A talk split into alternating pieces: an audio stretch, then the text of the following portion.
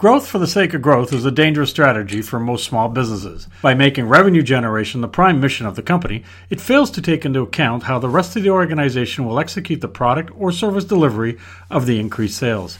Assuming that everything else in the company will expand naturally as revenue grows is wishful thinking. A small group of people can do amazing things when necessary, but as a company grows, the need to add additional staff risks destabilizing a cohesive group as new personalities are added to the mix.